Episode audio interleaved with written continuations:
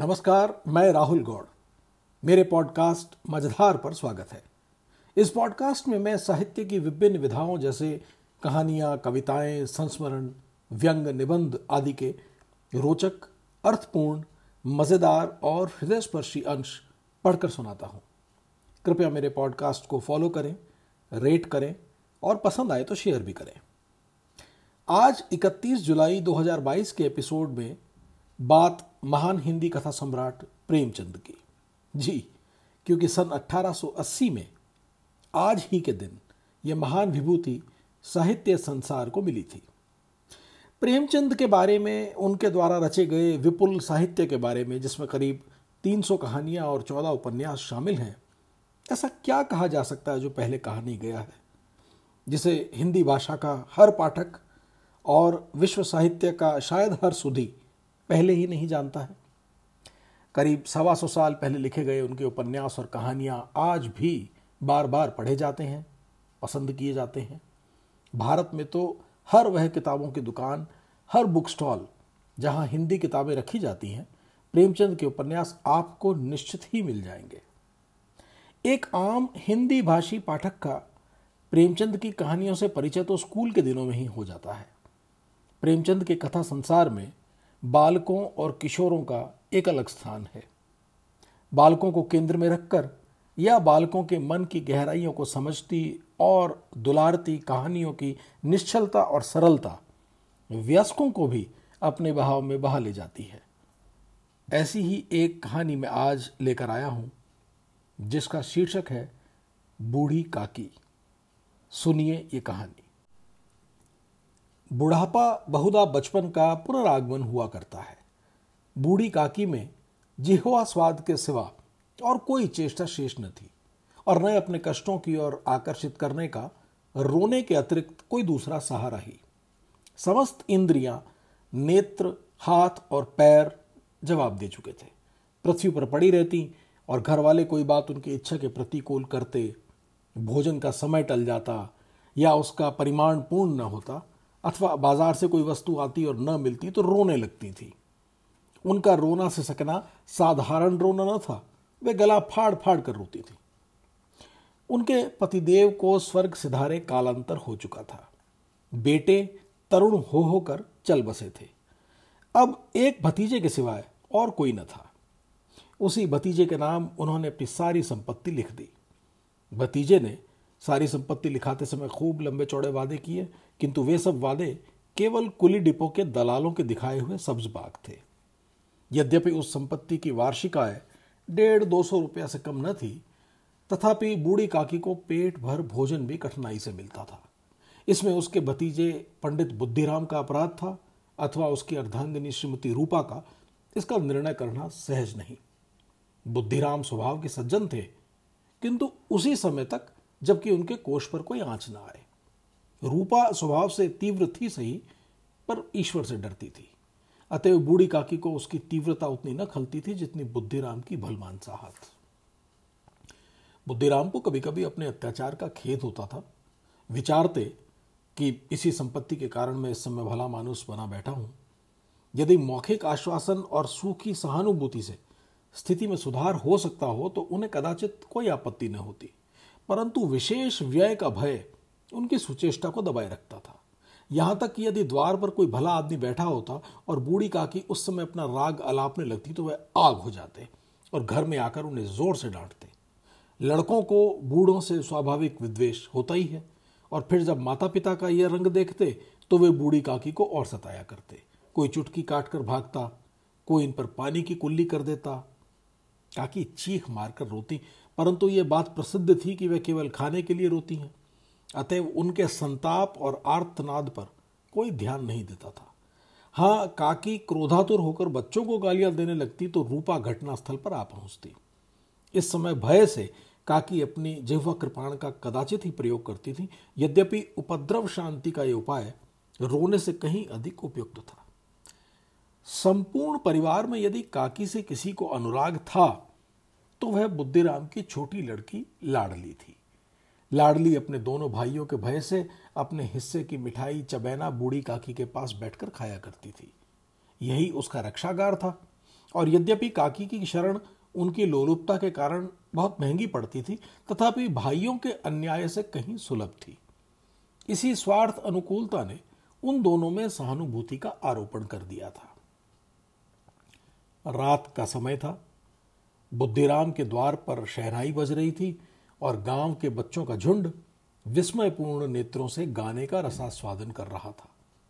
चारपाइयों पर मेहमान विश्राम करते हुए नाइयों से मुक्कियाँ लगवा रहे थे। समीप ही खड़ा हुआ भाट विरदावली सुना रहा था और कुछ भावज्ञ मेहमानों की वाह वाह पर ऐसा खुश हो रहा था।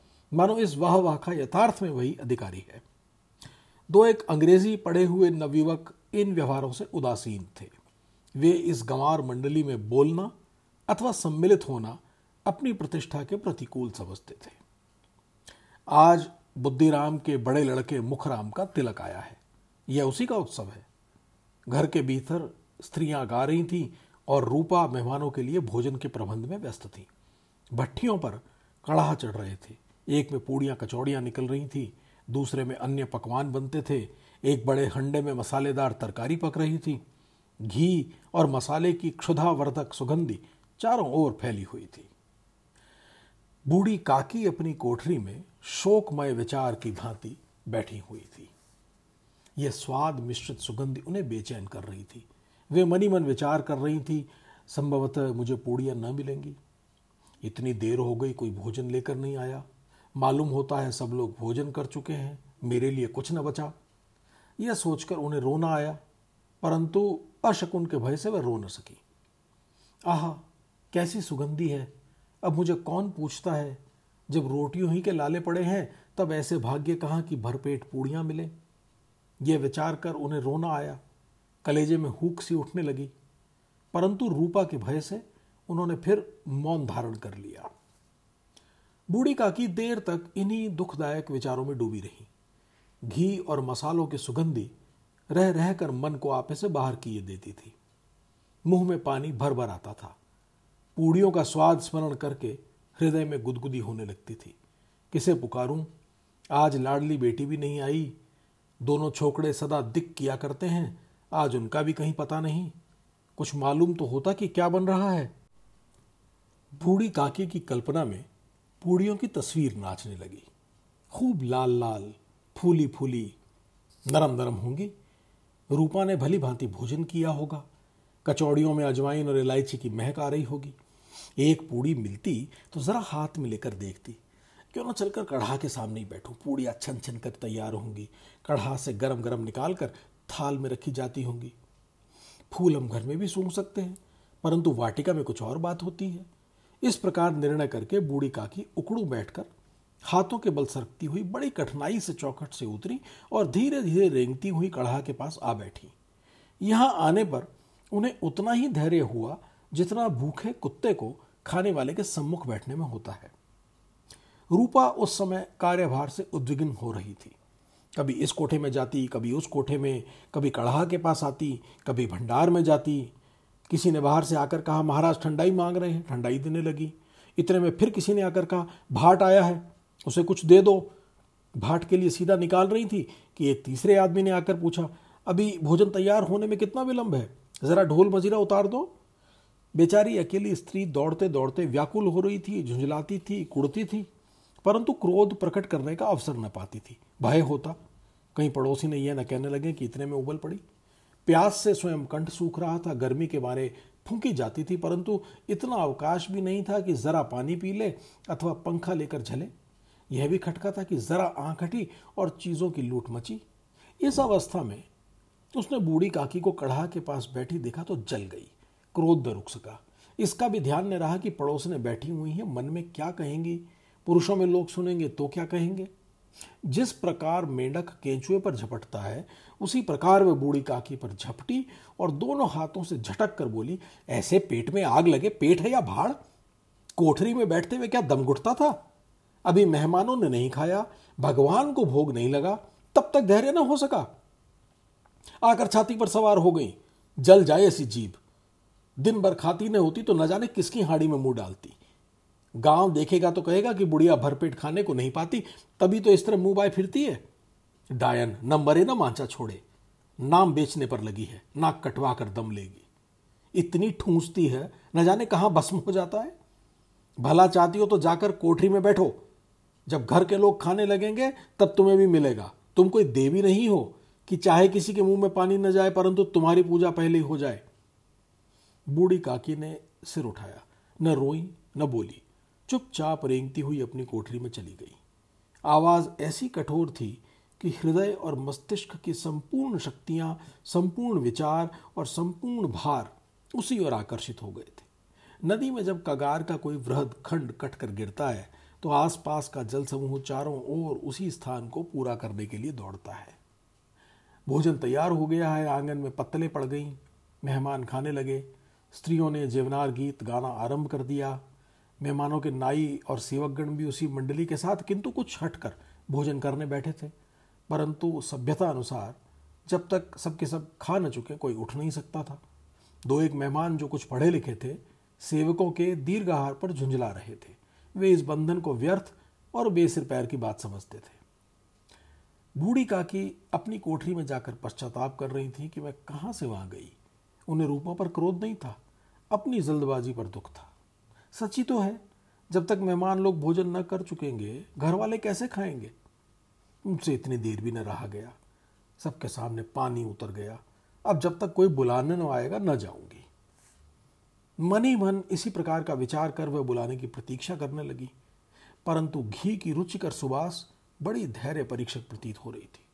उन्हें एक एक पल, एक एक युग के समान मालूम होता था। अब पत्तल बिछ गई होंगी, अब मेहमान आ गए होंगे, लोग हाथ पैर धो रहे हैं, नई पानी दे रहा है। मालूम होता है कि लोग खाने बैठ गए, जेवनार गाया जा रहा है। यह विचार कर वह मन को बहलाने के लिए लेट गई। धीरे धीरे एक गीत गुनगुनाने लगी। उन्हें मालूम हुआ कि मुझे गाते देर हो गई। क्या इतनी देर तक लोग भोजन कर ही रहे होंगे? किसी की आवाज़ नहीं सुनाई देती। अवश्य लोग खा पीकर चले गए। मुझे कोई बुलाने नहीं आया। रूपा चिढ़ गई। क्या जाने ना बुलाए। सोचती हो कि आप ही आवेंगी। वह कोई मेहमान तो नहीं जो उन्हें बुलाऊं। पूड़ी काकी चलने के लिए तैयार हुई। यह विश्वास कि एक मिनट में पूड़ियाँ और मसालेदार तरकारियाँ सामने आएँगी उनकी स्वाद इंद्रियों को गुदगुदाने लगा। उन्होंने मन में तरह तरह के मंसूबे बांधे। पहले तरकारी से पूड़ियाँ खाऊँगी, फिर दही और शक्कर से। कचौड़ियाँ रायते के साथ मज़ेदार मालूम होंगी। चाहे कोई बुरा माने, चाहे भला, मैं तो मांग मांग कर खाऊँगी। यही ना लोग कहेंगे कि इन्हें विचार नहीं। कहा करें? इतने दिन बाद पूड़ियाँ मिल रही हैं तो मुँह झूठा करके थोड़े ही उठ जाऊँगे। वह उकड़ू बैठकर हाथों के बल सरकती हुई आँगन में आई। परंतु हाय दुर्भाग्य। अभिलाषा ने अपने पुराने स्वभाव के अनुसार समय की मिथ्या कल्पना की थी। मेहमान मंडली अभी बैठी हुई थी। कोई खाकर उंगलियाँ चाटता था, कोई तिरछे नेत्रों से देखता था कि और लोग अभी खा रहे हैं या नहीं। कोई इस चिंता में था कि पत्तल पर पूड़ियाँ छूट जाती हैं, किसी तरह इन्हें भीतर रख लेता। कोई दही खाकर जीप चटकारता था, परंतु दूसरा दोना मांगते संकोच करता था कि इतने में बूढ़ी कांकी रेंगती हुई उनके बीच में आ पहुँची। कई आदमी चौंक कर उठ खड़े हुए, पुकारने लगे, अरे, ये बुढ़िया कौन है? ये कहाँ से आ गई? देखो, किसी को छू न दे। पंडित बुद्धिराम काकी को देखते ही क्रोध से तिल मिला गए। पूड़ियों का थाल लिए खड़े थे, थाल को ज़मीन पर पटक दिया और जिस प्रकार निर्दयी महाजन अपने किसी बेईमान और भगोड़े कर्जदार को देखते ही झपट कर उसका टेटुआ पकड़ लेता है, उसी तरह लपक कर उन्होंने काकी के दोनों हाथ पकड़े और घसीटते हुए लाकर उन्हें अंधेरी कोठरी में धम से पटक दिया। आशा रूपी वाटिका लू के एक झोंके में नष्ट विनष्ट हो गई। मेहमानों ने भोजन किया घर वालों ने भोजन किया, बाजे वाले, धोबी, चमार भी भोजन कर चुके, परंतु बूढ़ी काकी को किसी ने न पूछा। बुद्धिराम और रूपा दोनों ही बूढ़ी काकी को उनकी निर्लजता के लिए दंड देने का निश्चय कर चुके थे। उनके बुढ़ापे पर, दीनता पर हत ज्ञान पर किसी को करुणा न आई थी। अकेली लाडली उनके लिए कुड़ रही थी। लाडली को काकी से अत्यंत प्रेम था। बेचारी भोली लड़की थी, बाल विनोद और चंचलता की उसमें गंध तक न थी। दोनों बार जब उसके माता पिता ने काकी को निर्दयता से घसीटा तो लाडली का हृदय ऐंठ कर रह गया। वह झुंझला रही थी कि ये लोग काकी को क्यों बहुत सी पूड़ियाँ नहीं दे देते? क्या मेहमान सबके सब खा जाएँगे? और यदि काकी ने मेहमानों से पहले खा लिया तो क्या बिगड़ जाएगा? वह काकी के पास जाकर उन्हें धैर्य देना चाहती थी, परंतु माता के भय से न जाती थी। उसने अपने हिस्से की पूड़ियाँ बिल्कुल न खाई थी, अपनी गुड़ियों की पिटारी में बंद कर रखी थी। वह उन पूड़ियों को काकी के पास ले जाना चाहती थी। उसका हृदय अधीर हो रहा था। बूढ़ी काकी मेरी बात सुनते ही उठ बैठेंगी। पूड़ियाँ देखकर कैसी प्रसन्न होंगी। मुझे खूब प्यार करेंगी। रात के ग्यारह बज गए थे। रूपा आँगन में पड़ी सो रही थी। लाडली की आँखों में नींद न आती थी। काकी को पूड़ियाँ खिलाने की खुशी उसे सोने न देती थी। उसने गुड़ियों की पिटारी सामने ही रखी थी। जब विश्वास हो गया कि अम्मा सो रही हैं तो वह चुपके से उठी और विचारने लगी, कैसे चलूँ? चारों ओर अंधेरा था।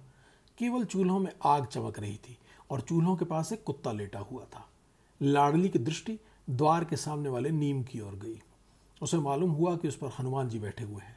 उनकी पूंछ, उनकी गदा सब स्पष्ट दिखाई दे रही है। मारे भय के उसने आँखें बंद कर ली। इतने में कुत्ता उठ बैठा, लाडली को ढांढस हुआ। कई सोए हुए मनुष्यों के बदले एक जागता हुआ कुत्ता उसके लिए अधिक धैर्य का कारण हुआ। उसने पिटारी उठाई और बूढ़ी काकी की कोठरी की ओर चली। बूढ़ी काकी को केवल इतना स्मरण था कि किसी ने मेरे हाथ पकड़कर घसीटे। फिर ऐसा मालूम हुआ कि जैसे कोई पहाड़ पर उड़ाए लिए जाता है। उनके पैर बार बार पत्थरों से टकराए तब किसी ने उन्हें पहाड़ पर से पटका, वे मूर्छित हो गई। जब वे सचेत हुई तो किसी की जरा भी आहट न मिलती थी। समझी कि सब लोग खा पी कर सो गए और उनके साथ मेरी तकदीर भी सो गई। रात कैसे कटेगी? राम, क्या खाऊं? पेट में अग्नि दधक रही है। हा, किसी ने मेरी सुध न ली। क्या मेरा पेट काटने से धन जुड़ जाएगा? इन लोगों को इतनी भी दया नहीं आती कि न जाने बुढ़िया कब मर जाए, उसका जी क्यों दुखावे? मैं पेट की रोटियाँ ही खाती हूँ कि और कुछ? इस पर यह हाल। मैं अंधी अपाहिज ठहरी, न कुछ सुनूं, न बूझूं। यदि आँगन में चली गई तो क्या बुद्धिराम से इतना कहते ना बनता था कि काकी अभी लोग खा रहे हैं, फिर आना। मुझे घसीटा, पटका। उन्हीं पूड़ियों के लिए रूपा ने सबके सामने गालियाँ दी। उन्हीं पूड़ियों के लिए इतनी दुर्गति करने पर भी उनका पत्थर का कलेजा न पसीजा। सबको खिलाया, मेरी बात तक ने पूछी। जब तभी न दी तो अब क्या देंगे? यह विचार कर काकी निराशामय संतोष के साथ लेट गई। ग्लानी से गला भर भर आता था, किंतु मेहमानों के भय से रोती न थी। सहसा उनके कानों में आवाज़ आई, काकी, उठो, मैं पूड़ियाँ लाई हूँ। काकी ने लाडली की बोली पहचानी, चटपट उठ बैठी। दोनों हाथों से लाडली को टटोला और उसे गोद में बैठा लिया। लाडली ने पूड़ियाँ निकाल कर दी। काकी ने पूछा, क्या तुम्हारी अम्मा ने दी है? लाडली ने कहा, ना, ये मेरे हिस्से की हैं। काकी पूड़ियों पर टूट पड़ी। पाँच मिनट में पिटारी खाली हो गई। लाडली ने पूछा, काकी, पेट भर गया? जैसे थोड़ी सी वर्षा ठंडक के स्थान पर और भी गर्मी पैदा कर देती है, उसी भांति इन थोड़ी पूड़ियों ने काकी की क्षुधा और इच्छा को और उत्तेजित कर दिया था। बोली, नहीं बेटी, जाकर अम्मा से और मांग लाओ। लाडली ने कहा, अम्मा सोती हैं, जगाऊँगी तो मारेंगी। काकी ने पिटारी को फिर टटोला। उसमें कुछ खुरचन गिरे थे। उन्हें निकाल कर वह खा गई। बार बार ऊँट चाटती थी, चटखारे भरती थी। हृदय महसूस रहा था कि और पूड़ियाँ कैसे पाऊँ। संतोष सेतु जब टूट जाता है, तब इच्छा का बहाव अपरिमित हो जाता है। मत वाली को मद का स्मरण करना उन्हें मदांध बनाता है। काकी का अधीर मन इच्छा के प्रबल प्रवाह में बह गया। उचित और अनुचित का विचार जाता रहा। वे कुछ देर उस इच्छा को रोकती रही, सहसा लाडली से बोली मेरा हाथ पकड़कर वहाँ ले चलो, जहाँ मेहमानों ने बैठकर भोजन किया है। लाडली उनका अभिप्राय समझ न सकी। उसने काकी का हाथ पकड़ा और ले जाकर झूठी पत्तलों के पास बैठा दिया। दीन, क्षुधातुर, हत ज्ञान बुढ़िया पत्तलों से पूड़ियों के टुकड़े चुन चुन कर भक्षण करने लगी। ओह, दही कितना स्वादिष्ट था। कचौड़ियाँ कितनी सलोनी, खस्ता कितने सुकोमल। काकी बुद्धिहीन होते हुए भी इतना जानती थी कि मैं वह काम कर रही हूँ जो मुझे कदापि न करना चाहिए। मैं दूसरों की जूठी पत्तल चाट रही हूँ, परंतु बुढ़ापा तृष्णा रोग का अंतिम समय है, जब संपूर्ण इच्छाएँ एक ही केंद्र पर आ लगती हैं। बूढ़ी काकी में यह केंद्र उनकी स्वाद इंद्रिय थी। ठीक उसी समय रूपा की आँखें खुली। उसे मालूम हुआ कि लाडली मेरे पास नहीं है, वह चौंकी चारपाई के इधर उधर ताकने लगी कि कहीं नीचे तो नहीं गिर पड़ी। उसे वहाँ न पाकर वह उठ तो क्या देखती है कि लाडली झूठी पत्तलों के पास चुपचाप खड़ी है और बूढ़ी काकी पत्तलों पर से पूड़ियों के टुकड़े उठा उठाकर खा रही। रूपा का हृदय सन्न रह गया। किसी गाय की गर्दन पर छुरी चलते देखकर जो अवस्था उसकी होती, वही उस समय हुई। एक ब्राह्मणी दूसरों की झूठी पत्तल टटोले, इससे अधिक शोकमय दृश्य असंभव था। पूड़ियों के कुछ ग्रासों के लिए उसकी चचेरी सास ऐसा पतित और निकृष्ट कर्म कर रही है। यह वह दृश्य था जिसे देखकर देखने वालों के हृदय काँप उठते हैं। ऐसा प्रतीत होता मानो ज़मीन रुक गई, आसमान चक्कर खा रहा है। संसार पर कोई आपत्ति आने वाली है। रूपा को क्रोध न आया। शोक के सम्मुख क्रोध कहा? करुणा और भय से उसकी आँखें भर आई। इस अधर्म के पाप का भागी कौन है? उसने सच्चे हृदय से गगन मंडल की ओर हाथ उठाकर कहा, परमात्मा, मेरे बच्चों पे दया करो। इस अधर्म का दंड मुझे मत दो, नहीं तो मेरा सत्यानाश हो जाएगा। रूपा को अपनी स्वार्थपरता और अन्याय इस प्रकार प्रत्यक्ष रूप में कभी न देख पड़े थे। वह सोचने लगी, हाय कितनी निर्दय हूँ। जिसकी संपत्ति से मुझे दो सौ रुपया वार्षिक आय हो रही है, उसकी यह दुर्गति। और मेरे कारण? हे दया, में भगवान मुझसे बड़ी भारी चूक हुई। मुझे क्षमा करो। आज मेरे बेटे का तिलक था। सैकड़ों मनुष्यों ने भोजन पाया। मैं उनके इशारों की दासी बनी रही। अपने नाम के लिए सैकड़ों रुपए व्यय कर दिए। परंतु जिसकी बदौलत हज़ारों खाएँ, उसे इस उत्सव में भी भरपेट भोजन न दे सकी। केवल इसी कारण तो कि वह वृद्धा असहाय है। रूपा ने दिया जलाया, अपने भंडार का द्वार खोला और एक थाली में संपूर्ण सामग्रियाँ सजा कर लिए हुए बूढ़ी काकी की ओर चली। आधी रात जा चुकी थी, आकाश पर तारों के थाल सजे हुए थे और उन पर बैठे हुए देवगण स्वर्गीय पदार्थ खा रहे थे, परंतु उनमें किसी को वह परमानंद प्राप्त न हो सकता था, जो बूढ़ी काकी को अपने सम्मुख थाल देखकर प्राप्त हुआ। रूपा ने कंठावरुद्ध स्वर में कहा, काकी, उठो, भोजन कर लो। मुझसे आज बड़ी भूल हुई, उसका बुरा न मानना। परमात्मा से प्रार्थना कर दो कि वे मेरा अपराध क्षमा कर दे। भोले भाले बच्चों की भांति, जो मिठाइयाँ पाकर मार और तिरस्कार सब भूल जाता है बूढ़ी काकी वैसे ही सब भुलाकर बैठी हुई खाना खा रही थी। उनके एक एक रोए से सच्ची सद इच्छाएँ निकल रही थी और रूपा बैठी इस स्वर्गीय दृश्य का आनंद लेने में निमग्न थी। ये कहानी यहाँ खत्म होती है। आज के एपिसोड में इतना ही। आगे फिर मुलाकात होगी। तब तक के लिए आज्ञा दीजिए। नमस्कार।